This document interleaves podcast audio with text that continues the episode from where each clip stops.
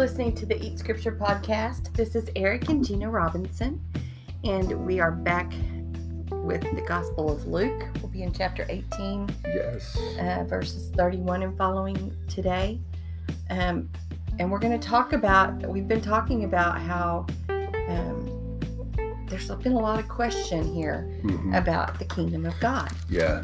This Um, context has been all about it. which Luke really emphasizes that phrase a lot, Mhm. like way more than the other gospels. Mhm. The phrase kingdom of God. Kingdom of God. used. Yeah. Uh, the others may use kingdom of heaven. Matt Matthew is the only one who uses that phrase, but he Oh, uses it just as much as Luke uses kingdom of God. Which is But they both are they're the ones who are at the top of that list. The others don't even come close.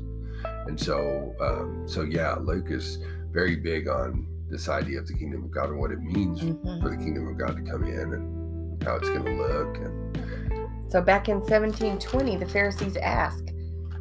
They they came up to him and asked Mhm. when the kingdom of God would come, and that Yep. started this whole conversation yeah.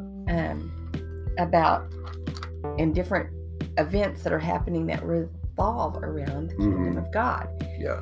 So we're going to continue with that discussion today. Um, hmm just the lack of understanding. Yeah.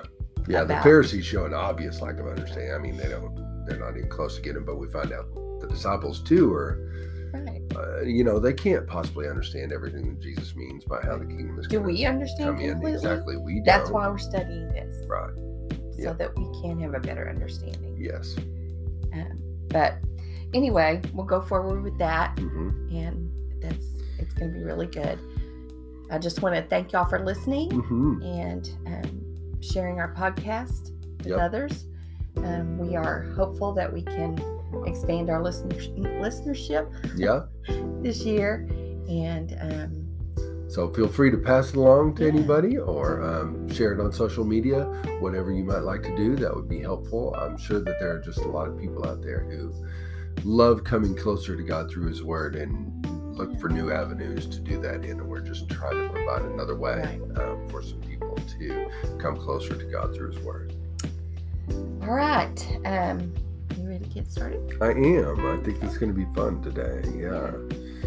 Let's go to chapter 18, verse 31, which is where we're going to begin. And I think maybe we'll start by reading 31 through 34, which will leave a big question mark in your heads. Uh, but then we'll talk about it whenever we get through this.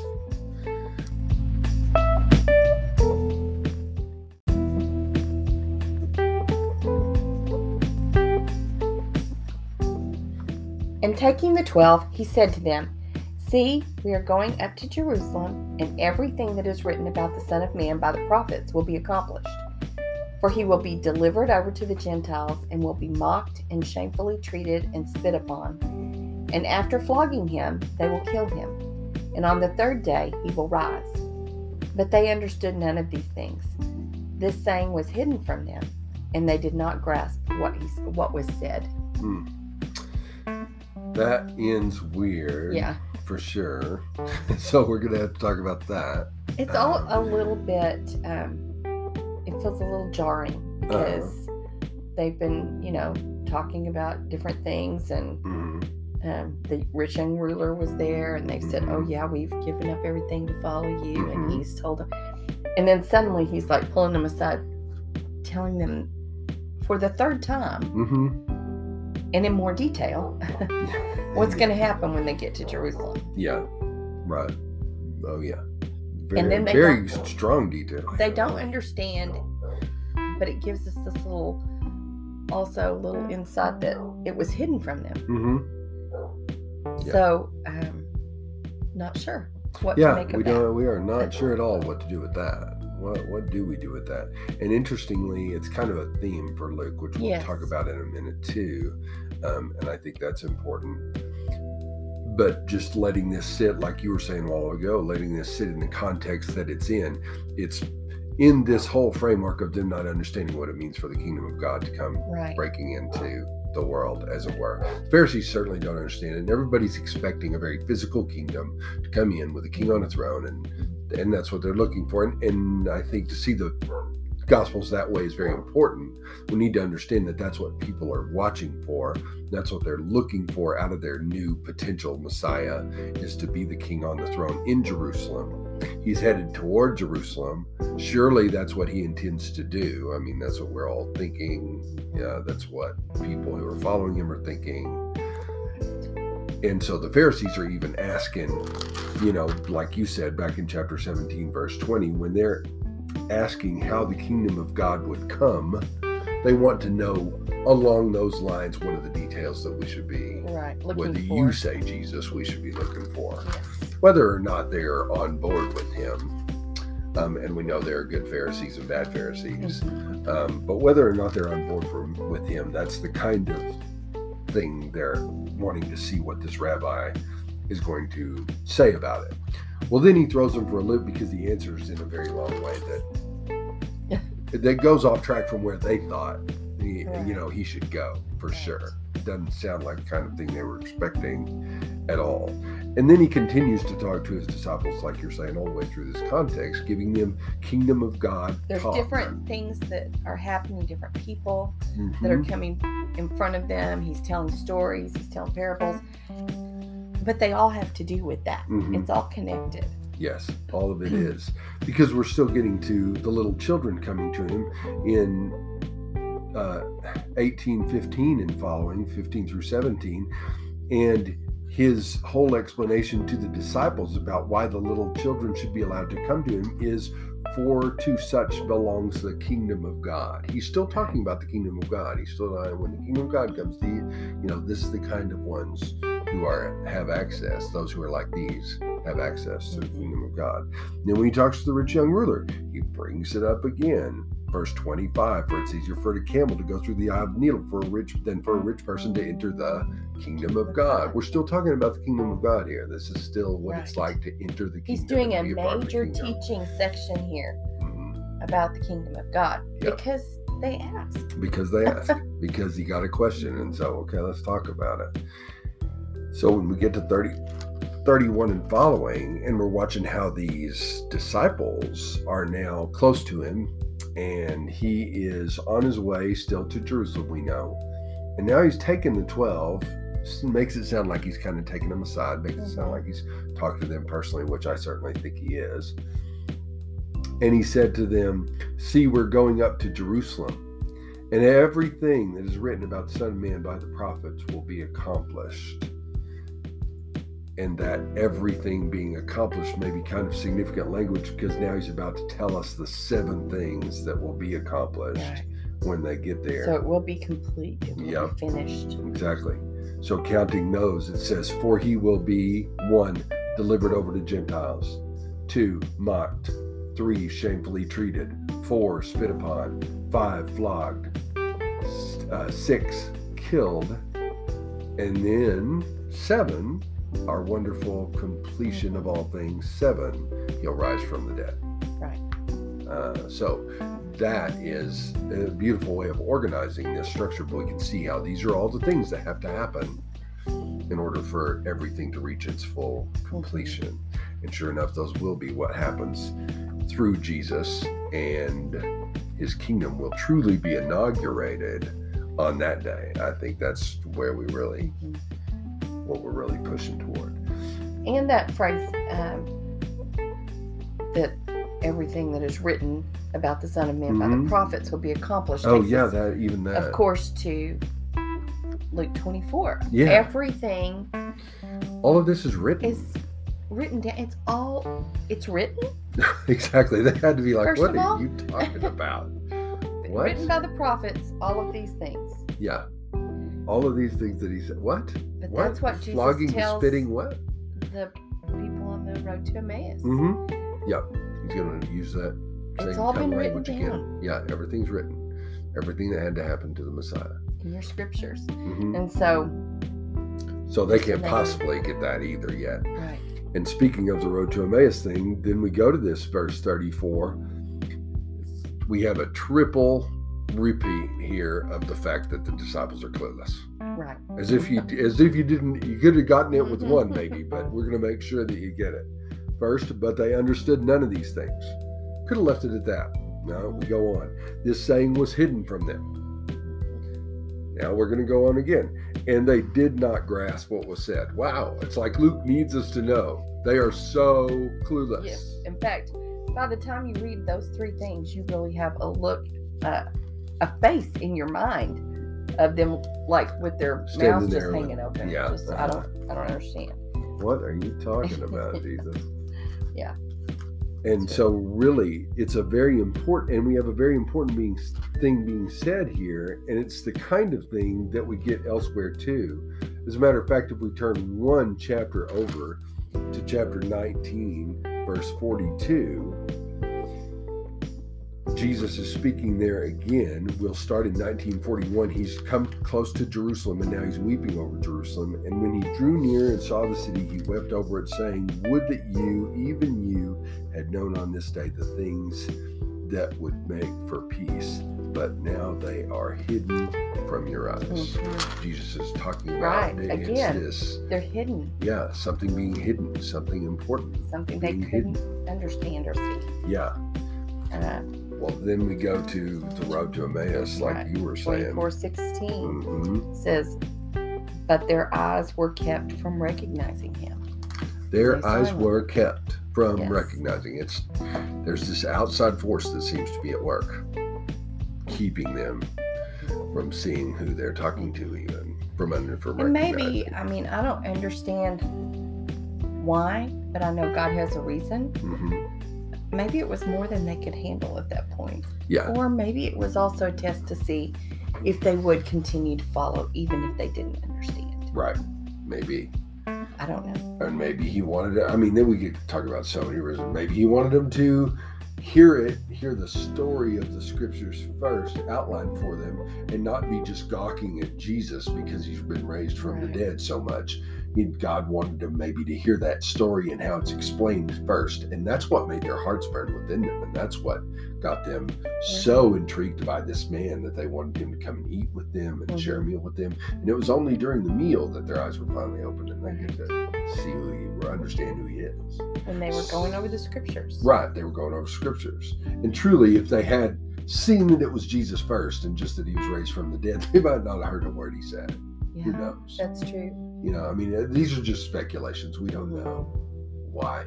But for whatever reason, God was keeping them from recognizing the one that they were talking to. Um, I- it doesn't even say God kept them from it, but we assume that it was God and not Satan that was keeping them from it. And I think that's a good assumption. So now we go back to a context like we're in right here, and we see that, but they understood none of these things. This saying was hidden from them. That's a passive statement. This saying was hidden. Who's hiding it? What it doesn't see, you know. We're wondering with that statement. Okay, so is it them or is it not them? Maybe it's not them. That's that's that are not completely able to understand or co- that are Or at completely least not unable. all them. It maybe is a little bit of both. Yeah, maybe there's both at work here. I think that's a good, legitimate way to talk about this. They can't under understand everything yet. I don't Right. think. And neither can we. But ne- yeah, and neither can we. We're always in a process of learning and coming closer. his ways are above our ways. Yeah, They're not our ways. We don't think like he does. And so I don't think we can ever completely understand. right. So when we reach a passage like this, and it seems to be coming at it from both sides, surely the disciples can't understand everything, but it also seems by Luke's themes and the way he uses words that there are other forces at play keeping them from understanding that now I'm now I have to put together again this idea of the sovereignty of God with the free will of people. It's not all about us understanding, um, but neither is it all about his always hiding and then allowing every tiny thing to happen in its time, which I think he's very much involved in every tiny thing that happens all the time. But he's made it to where, somehow made it to where we also play a part in the process. Mhm. Right. Whatever great way he's done that. Yeah. How in the world we put those two things Well, together? And this is where we don't understand it. That's right. So, so let's be generous with ourselves. It's okay. right. Because, I mean, to not. Jesus seems like here he spoke very plainly. Yeah. Uh, so it's hard for me to see how they didn't understand. I think they they heard him, Oh yeah. but they didn't understand what he was trying to really. It was just beyond them. I think that that could happen. yeah. So I don't know. Sometimes things are really probably said pretty clearly, and we just don't get it because Yeah. our brains can't process that. I agree. I think that's very much where And he are. knows that. Yes, he knows. So he knows. it's hidden from us. so it's okay. Yeah. He knows. He'll work with us. Right. Which really takes us into our next part of the Yes. I love this because I love the connection here. Yeah. So let's read 35 through the end of the chapter 43 and talk about why this story makes it into the gospel right here.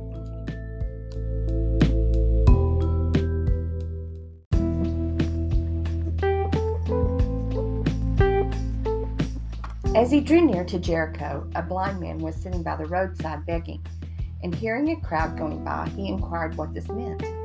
They told him, Jesus of Nazareth is passing by, and he cried out, Jesus, son of David, have mercy on me. And those who were, who were in front rebuked him, telling him to be silent. But he cried out all the more, Son of David, have mercy on me. And Jesus stopped and commanded him to be brought to him. And when he came near, he asked him, What do you want me to do for you? He said, Lord, let me receive my sight. And Jesus said to him, Recover your sight. Your faith has made you well. And immediately he recovered his sight and followed him, glorifying God. And all the people, when they saw it, gave praise to God. This is a wonderful placement of this passage. Mm-hmm. and I would hate to read over it and not see it linked to mm. what we've been talking about and the lack of understanding, Right. especially of the disciples just now, but maybe of everybody who's been talking to for a while now and obviously are having a hard time. But Yeah. particularly the disciples. It feels to me like it's kind of a this is kind of a sandwich here because I want to compare it with the story of the rich ruler. Hmm. Okay. And here's this blind beggar and then in the middle is Jesus telling his disciples about what's about to happen Mhm. and them not understanding. Mm-hmm. Yeah. Does that Yeah. make sense? I see that somewhat because the rich young ruler is being told to follow. Right. So I see. he does. I see the connection in that. Well, we don't Well, know. if we don't know if we he have does, no idea if he does. But we know that this blind beggar does. Yes, the beggar is is desperately wanting to follow. Well, it makes sure it tells us he received a sight and followed him. right. Absolutely. So I know it. uh, I mean, I'm right with you. And then he gets to the rich young man is the perfect contrast for a blind beggar Right. who's got nothing. The rich young man needs to give up everything and follow. Here I've got a blind beggar who Doesn't have anything to give up. no, he doesn't have anything to give up, but he cert- and he certainly does follow. He knows his dependence, Yeah, yeah, but the rich and ruler doesn't. yeah. Absolutely. Yeah. And then in the middle, like you're saying, then we've got in the middle disciples who are unsure even how to understand. Everything that Jesus is telling They them. seem to not have their sight. Mhm. These things are hidden from them. Yeah. And yet, of course, we know by the you know know by the story that certainly they do continue to follow even in their lack of understanding. Yes. Even though they don't aren't able to see, mm-hmm. Right. they follow. yes. They sure. Yes. They and certainly what aren't able blind to see. does. That's the interesting thing about the blind man Mm. for sure is that he is just hearing the crowd going by and he's inquiring what in the world the commotion is. And they told him Jesus of Nazareth is passing by.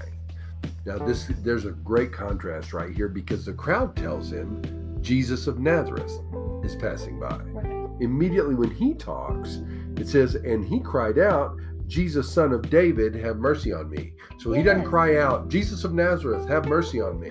Crowd's calling Jesus, calling him Jesus of Nazareth, but the blind beggar says, Jesus, son of David. So he's accepting what we should hear if we're good He's readers. recognizing He's Jesus recognizing and accepting that Jesus is the Messiah, the son of David, who's come to inaugurate the kingdom. Right. That's what he's That's believing. kingdom talk. It's kingdom talk, very much kingdom talk. And so, so the blind man, the one that you think doesn't see anything, turns out he sees more than the crowd sees already. He sees enough to to latch onto this guy and not want to let go. And he also sees that this man could be one who could heal his sight immediately. Mm-hmm. He trusts that. Trust that right away. So he's blind and yet not blind because he is all about Jesus, the Son of David, the King of the kingdom that is to come. And he won't be hushed by Oh, he will so people not be rebuking hushed. him and Oh telling him my to be goodness, it's so yeah. silent. I love that. Mm. Because he is like, well, he cries out all the more. Yeah, they. I mean, the more they say, "Hey, man, you're making a commotion. Jesus doesn't have time for this. Just leave it alone. Can you stop yelling so much?" It says he cries out all the more. Oh my goodness, he will not be silenced. Son of David, have mercy on me. That's when Jesus stops. Now, what is he begging for? We see a blind beggar. Seems like he, he's probably begging for money. But when he hears Jesus is passing by, Mhm. he's begging for mercy. Yeah, he wants mercy. Yeah, he just wants mercy. Not asking Jesus for wealth or anything. And Jesus stopped and commanded him to be brought to him. That would make my. Yeah, oh, right? sorry. Yeah. And when he came near, he asked him, What do you want me to do for you? He said, Lord, let me recover my sight. So Jesus asks him the question. Jesus commands him to come near. He gets brought over because remember, he's blind. He can't tell where Jesus is. He gets brought over because Jesus commanded it. I think Jesus the people probably thought he was going to get mad at him. Maybe, yeah. There, that may be exactly right. That may be right. And so he says, "What do you want me to do for you?" And and he said, the blind beggar said, "Lord, let me recover my sight." He's got faith in Jesus. I mean, he thinks Je- Jesus, Jesus, not just a king who sits on a throne, but he's a man of miracles who can even give me sight. He's totally And- dependent on him Yeah, to do it. And all this time, we're remembering that this is following the very passage where the disciples could not understand a thing that Jesus was It saying. It was hidden from them. yes. Yes. They couldn't see it. It was hidden. Things that are hidden you can't see. And then I get a blind beggar who just can't stop calling for Jesus. Jesus, Jesus, Jesus, Jesus. He wants to recover his sight. Yep. In 40, verse 42, and Jesus said to him, Recover your sight, your faith has made you well. A phrase we've seen him saved used. you. Yes. Uh, several- Luke, Luke has used that several times. That's Yep, same same word means saved saved. has made Your well. faith has saved you. Yes. And he's going to get to see. Mhm. And Immediately. immediately he recovers his sight and followed him. It didn't just stop it, and immediately he recovered his sight. It didn't stop there. He follows, which is the very thing of what does. Very thing a disciple is supposed to do. is follow Jesus. So we have a passage coming right after we talk to the disciples and their lack of understanding about a man who is going to follow Jesus, devoted completely. Even when he was blind, he was completely locked in with Jesus. You weren't taking him away from Jesus. He was going to keep calling for Jesus. And in the process of calling, and gets Jesus' attention, Jesus calls him near, Jesus gives him his sight, and then he continues to follow. Immediately he recovered his sight and followed him, glorifying God, and all the people, when they saw it, gave praise to God. All of this is happening, we had said this before, but all of this is happening in Jericho too, which is interesting because Jericho was the first place that the people were told to go and conquer as they entered the new land. It was the signal. To the promised land. Yeah. Yeah, in the promised land, right. In the book of Joshua in the Old Testament. So whenever they did that, it was the signal that truly God is with us and he's the one doing it all. Because remember, he they didn't have to lift a finger during that battle. He just did every single thing Right. for them and they totally got all the spoil. God did it all himself. Here for every single one of Matthew, Mark, and Luke, all three of the synoptic gospels include that's this Jericho moment of healing blind men right before Jesus enters Jerusalem.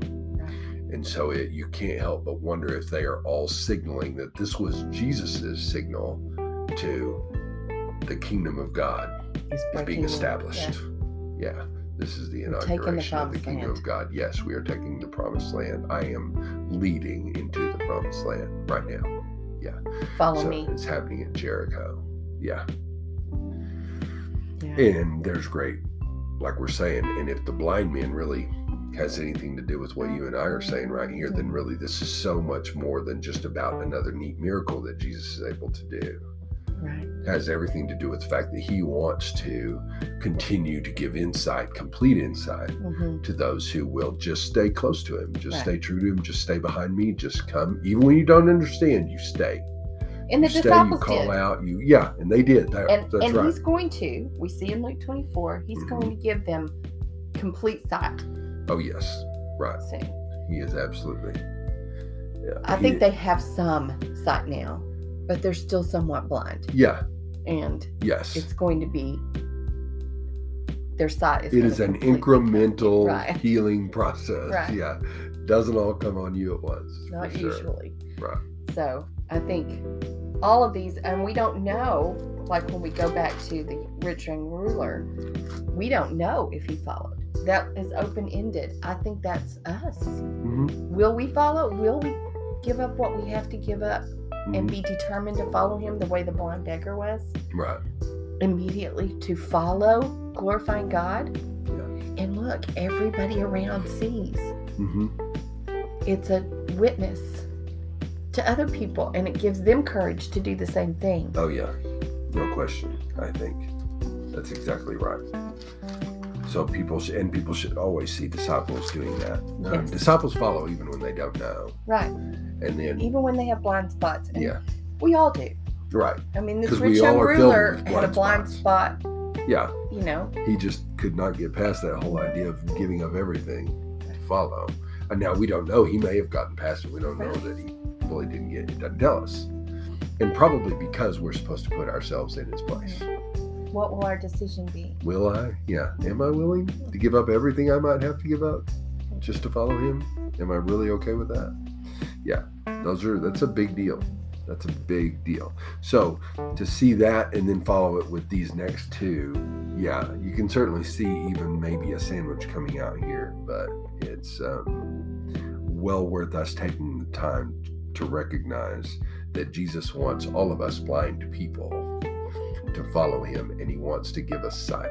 Right. He just wants us to be as devoted to him as this blind man is. Right. Just and and dependent like the blind completely man was. Yep. Um, and even when he got his sight and he wasn't so completely dependent, he didn't just go on his own He way. didn't say, "Oh, well, I'm good now. I'm good." Yeah. He just follows Jesus, absolutely devoted to him, following Jesus.